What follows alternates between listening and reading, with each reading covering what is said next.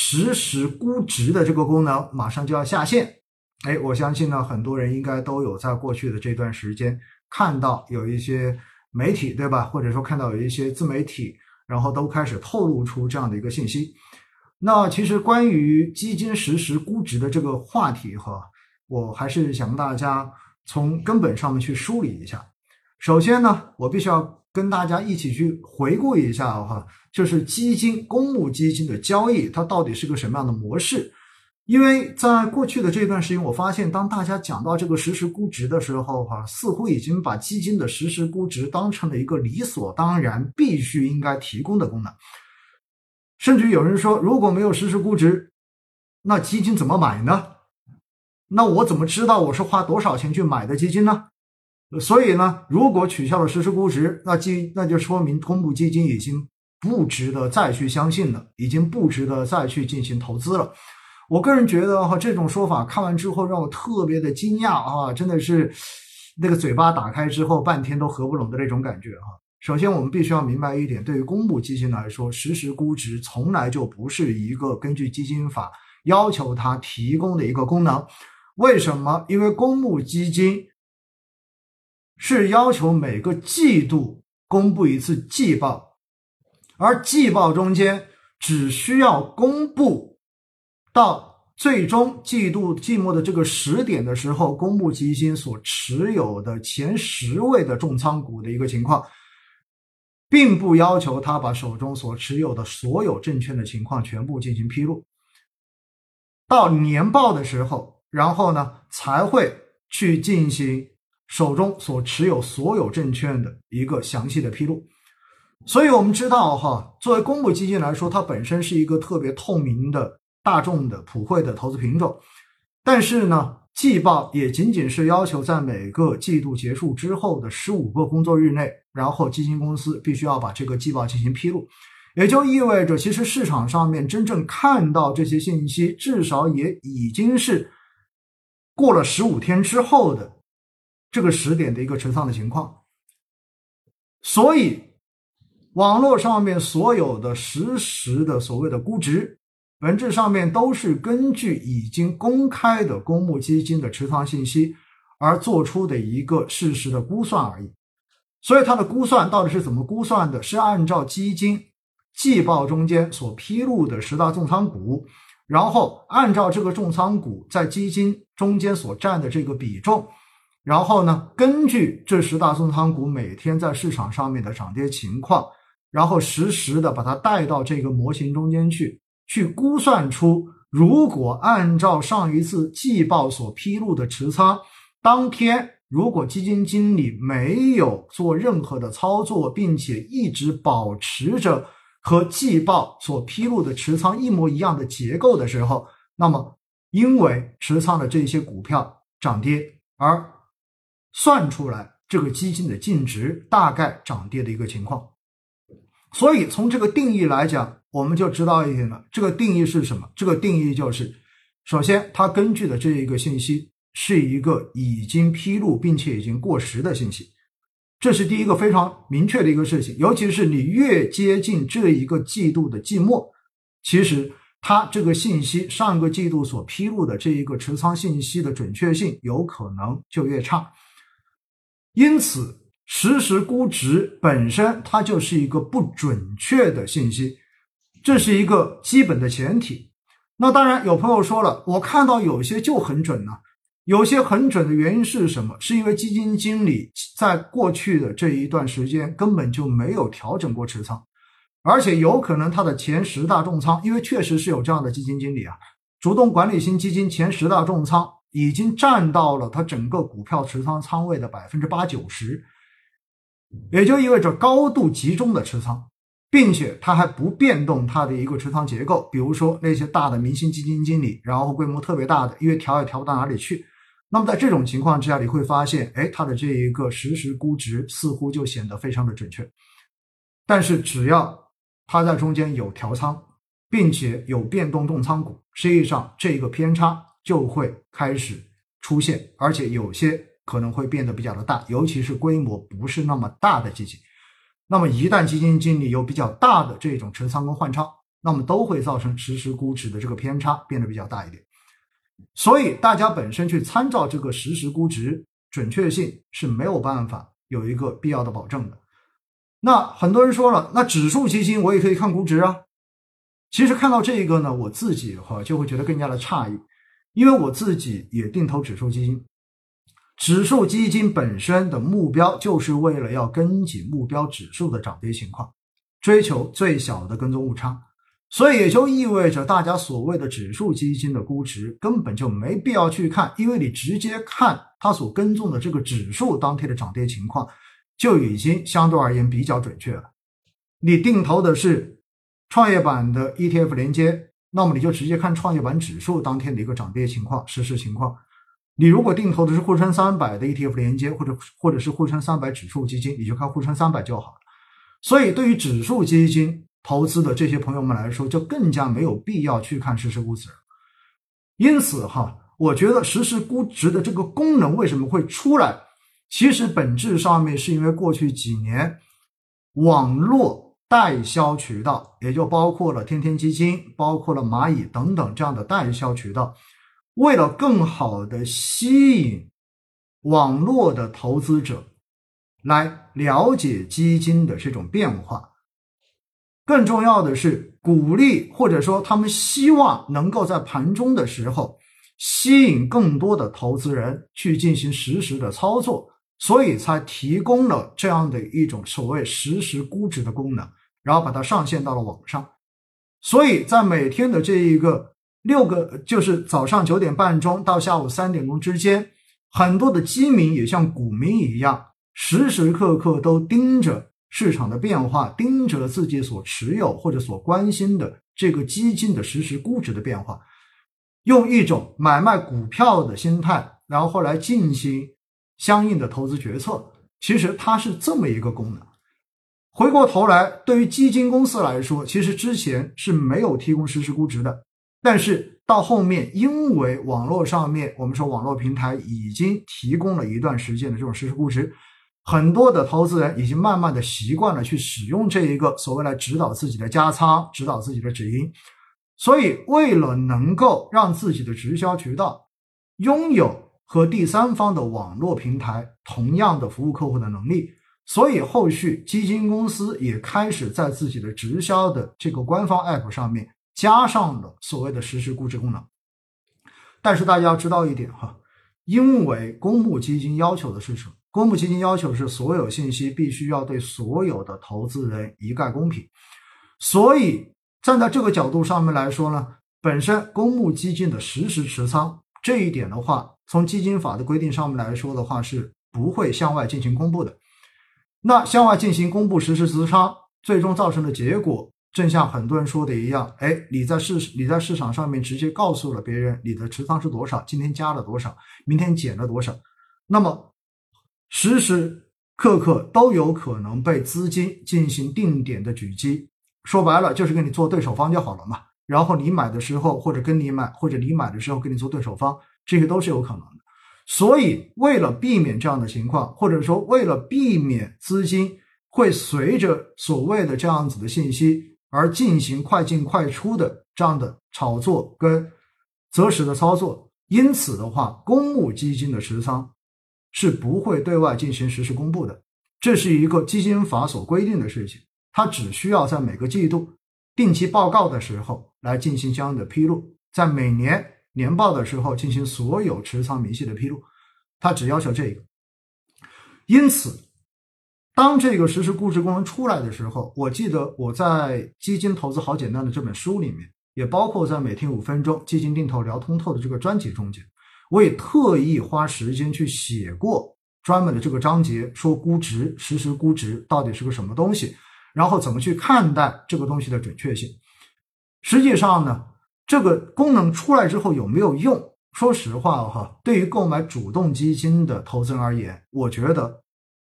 对于指导止盈或者说指导补仓，我个人觉得多少还是有点用处的。因为很多人经常会问：哎，到了今天，我如果有可能就差一个点、两个点就到止盈线，我怎么能知道今天收盘的时候我就一定能够做止盈呢？因为公募基金的成交本质上面就是按规定叫做未知价申赎，也就意味着我们今天在三点之前你去申购一只公募基金，你是不知道最终你申购这只基金成交的净值是多少，因为你要等到今天晚上收盘之后，然后晚上基金公司才会公布当天所有基金的单位净值。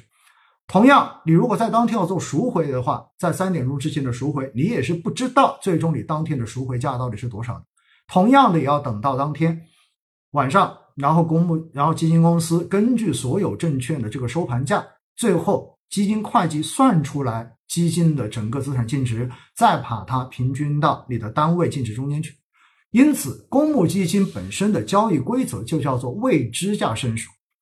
所以呢，如果大家想做止盈，或者说给自己设定了多少的一个补仓线，你觉得就差那么几点，所以你去参考盘中的实时估值来辅助自己的决策。我个人觉得，其实多少还是有点用的，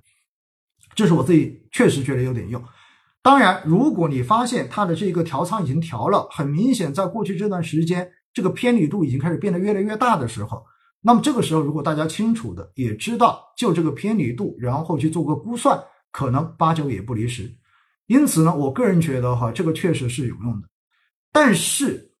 事实是什么？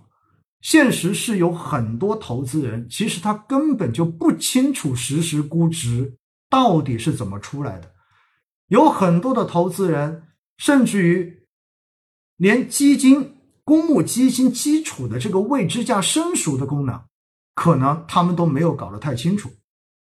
很多的投资人真的就是在二一年的时候。二年年头，因为市场不错，因为网络上面在热炒这些明星基金经理，所以才开始追进来，才开始参与投资。很多的基础知识可能大家真的没有去打好，没有去了解，因此呢，就相当于跟炒作股票一样，你觉得你所看到的这个价格，那么就一定是你的成交价。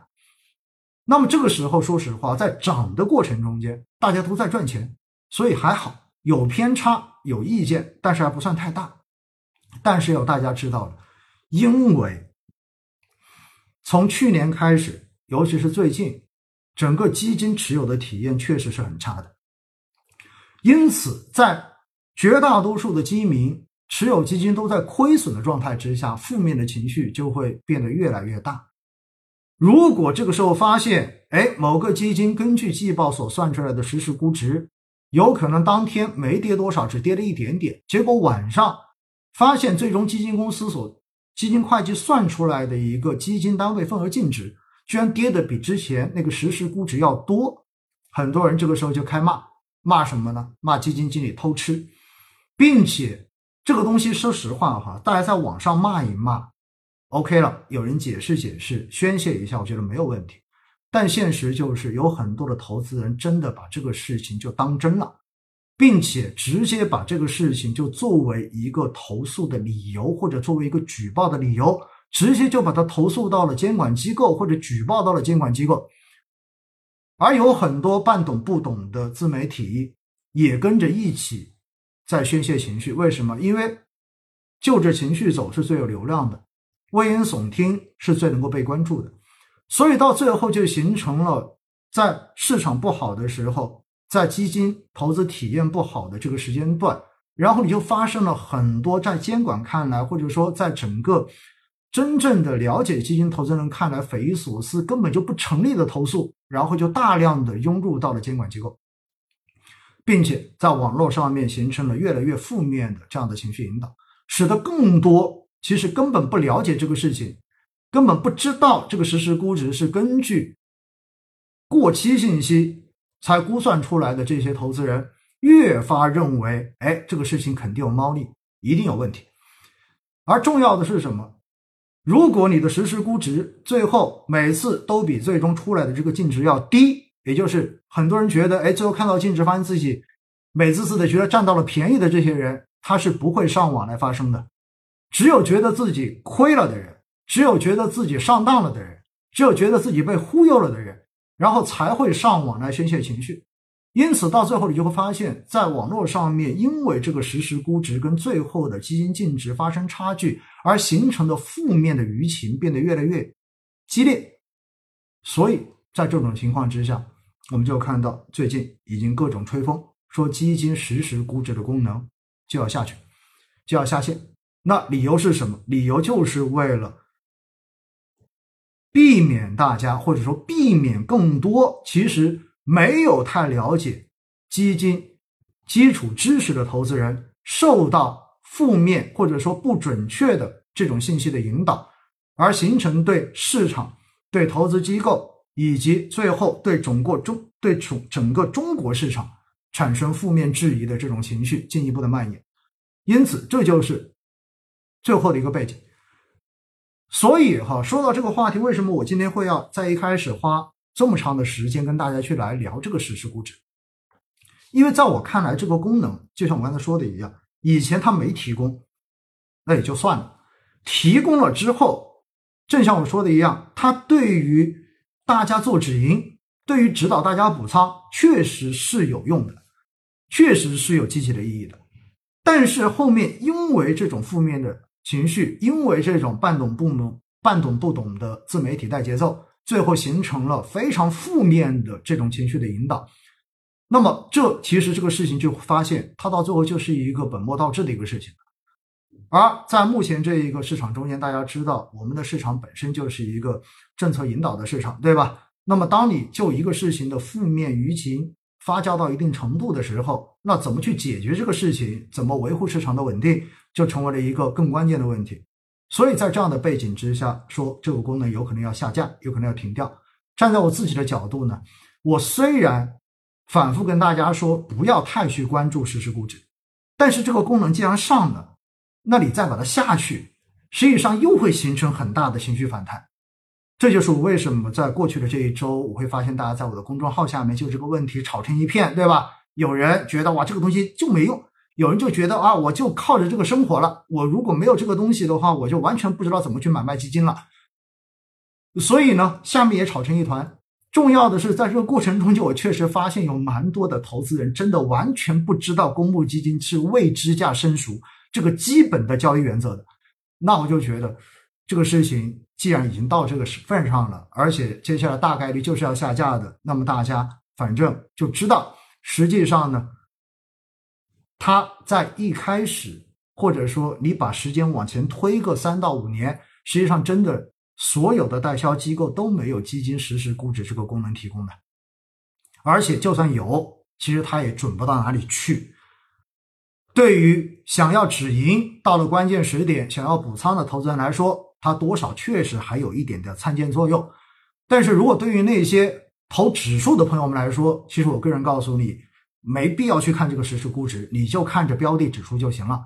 那未来这个功能真的下去了之后，哎，可能有很多买主动管理型基金的朋友就说了：“那我怎么怎怎怎怎么去弄呢？那我怎么去呃判断我到底今天是不是能够到止盈线，明天是不是呃要补仓呢？”实际上哈，我告诉大家，就我自己而言哈，因为我从来不看实时估值，那到底要不要补？实际上，其实你会知道，你每一只主动管理型基金，你到底是跟哪个标、跟哪个指数相对而言的关联度是比较大的。举个很简单的例子，你如果是做医药板块的投资，那你就知道它跟医药行业的这个指数，其实它的关联度就很大。更重要的是什么？大家可以去看一看你这个基金基金合同中间所写明的业绩比较基准。到底是哪个指数？因为业绩比较基，业绩比较基准，一定是指数。那么以它去作为一个参照，其实多多少少也能八九不离十。当然有很多人说，那如果基金经理风格漂移了怎么办？哎，没错，那如果漂移了之后，你也可以通过这一个发现它的风格出现了漂移。比如说这个基金经理，就像大家说的一样，他是个新能源，他说的投的是新能源，对吧？结果最后你发现，当天新能源的这一个指数，比如说你投资新能源车，新能源车的这个指数，当天是跌了两个点的。结果这个基金居然当天的话涨了一个点。结果你一看，当天可能传媒涨了一个点，那你就知道，哎，如果这样的事情连续发生之后，你发现你这个基金跟传媒指数的这个关联度似乎要变得更大一些，那么你就可以判断，哎，这个基金经理大概率他已经风格漂移了，飘到传媒去了。所以哈，我就告诉大家，实时估值的这个功能，如果下了之后，我们可以用相对而言匹配的这个行业方向的指数，或者说根据这个合同中间的业绩比较基准中间的组成指数来做一个相应的参照。因为指数的话是天天都在市场上面交易的，而且实时变化。这个说起来其实比那个所谓实时估值还要准得多。因此呢，我就告诉大家哈，这就是关于实时估值的这一个事情。我看到评论区里面说啊，这个功能下了之后就不能再买公，就不能再买主动基金了。我觉得没有问题。如果你觉得实时估值没了，所以你就不想买主动管理型基金了，没有任何问题。自己对自己的钱负责，也不会有人要求你逼着你去买主动管理型基金。而且我也觉得，对于普通投资人而言，你本来就更推荐你去进行指数基金的投资。为什么？因为省心，你还不用去操心基金经理能力的问题。你也不用操心基金经理的职业道德问题，你也不用操心他会不会偏移的问题，对吧？所以，因为实时估值功能没了，所以你就觉得对于主动管理型基金失去信心了。我觉得没有问题，那你就刚好借势全部都换成指数基金，就 OK 了。还有人说啊，那如果这样子，我就只能买量化了，也没问题，你就买量化，反正量化呢，你也看是主动量化还是指数量化，因为指数增强也是量化，对吧？也是量化策略。然后主动量化策略、主动管理型基金，那还是跟基金经理相关的。所以哈，大家在评论这些东西的时候，首先要建立在一个基本的前提上面。这个前提就是，你至少得搞清楚你所说的这个观点背后的这一个逻辑是什么，它背后所体现出来的这一个你得出结论的判断依据是什么。而不是情绪性的哦，这个东西没了，所以那我觉得这个东西肯定有猫腻，所以我就怎么怎么样了。有没有猫腻？我只是告诉大家，你说老鼠仓以前有没有？有。那为什么近些年老鼠仓少了很多？因为现在大数据的监管已经普及了，跟公募基金同向交易或者说对象交易，只要单笔在五十万以上，都会被大数据自动的提取出来进行对比。如果当这个对比发现重合度达到一定的时候，就会直接提交监管来进行直接的人工检视。所以我告诉大家，很多事情并不是你们所想的那样哦，随便搞一下，只手遮天，这个事情就完了。现在已经不是二十年前了，已经不是在两千年左右的时候基金黑幕的时代了。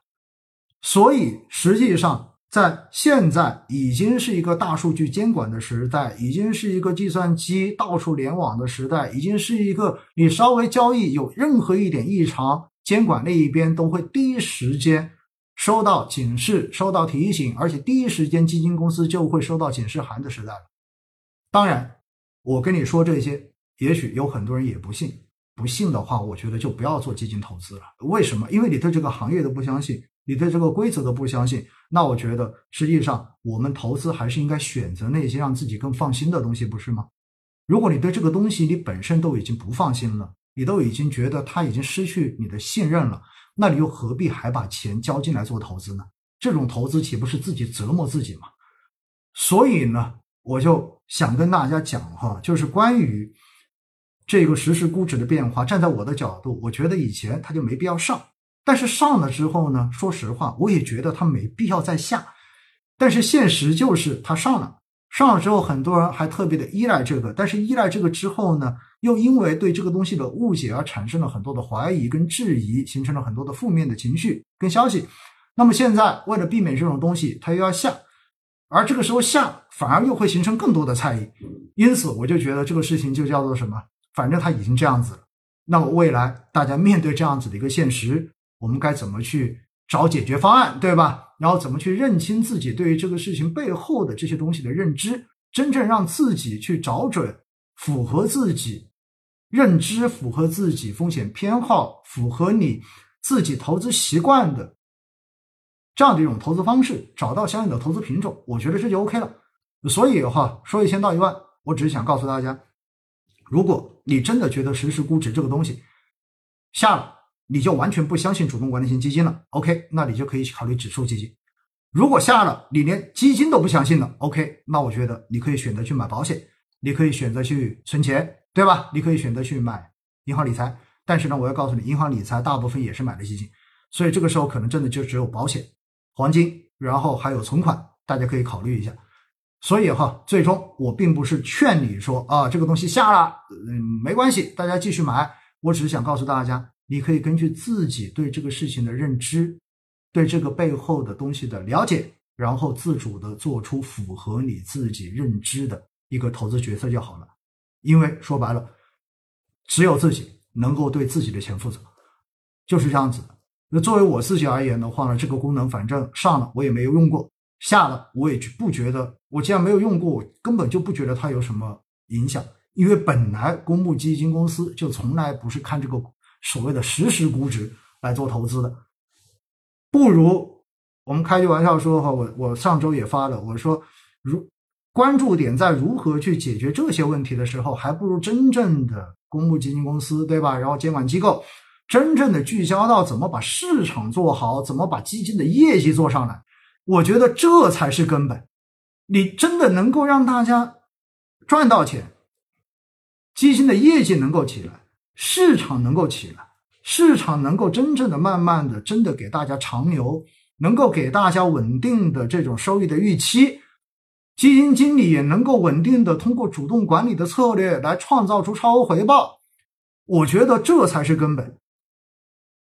什么实时估值，说实话，有跟没有，最后对这一个赚不赚钱。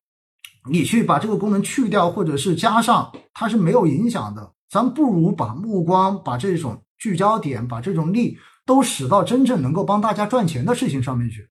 我觉得这才是有用的。否则，老关注这些东西有什么意义呢？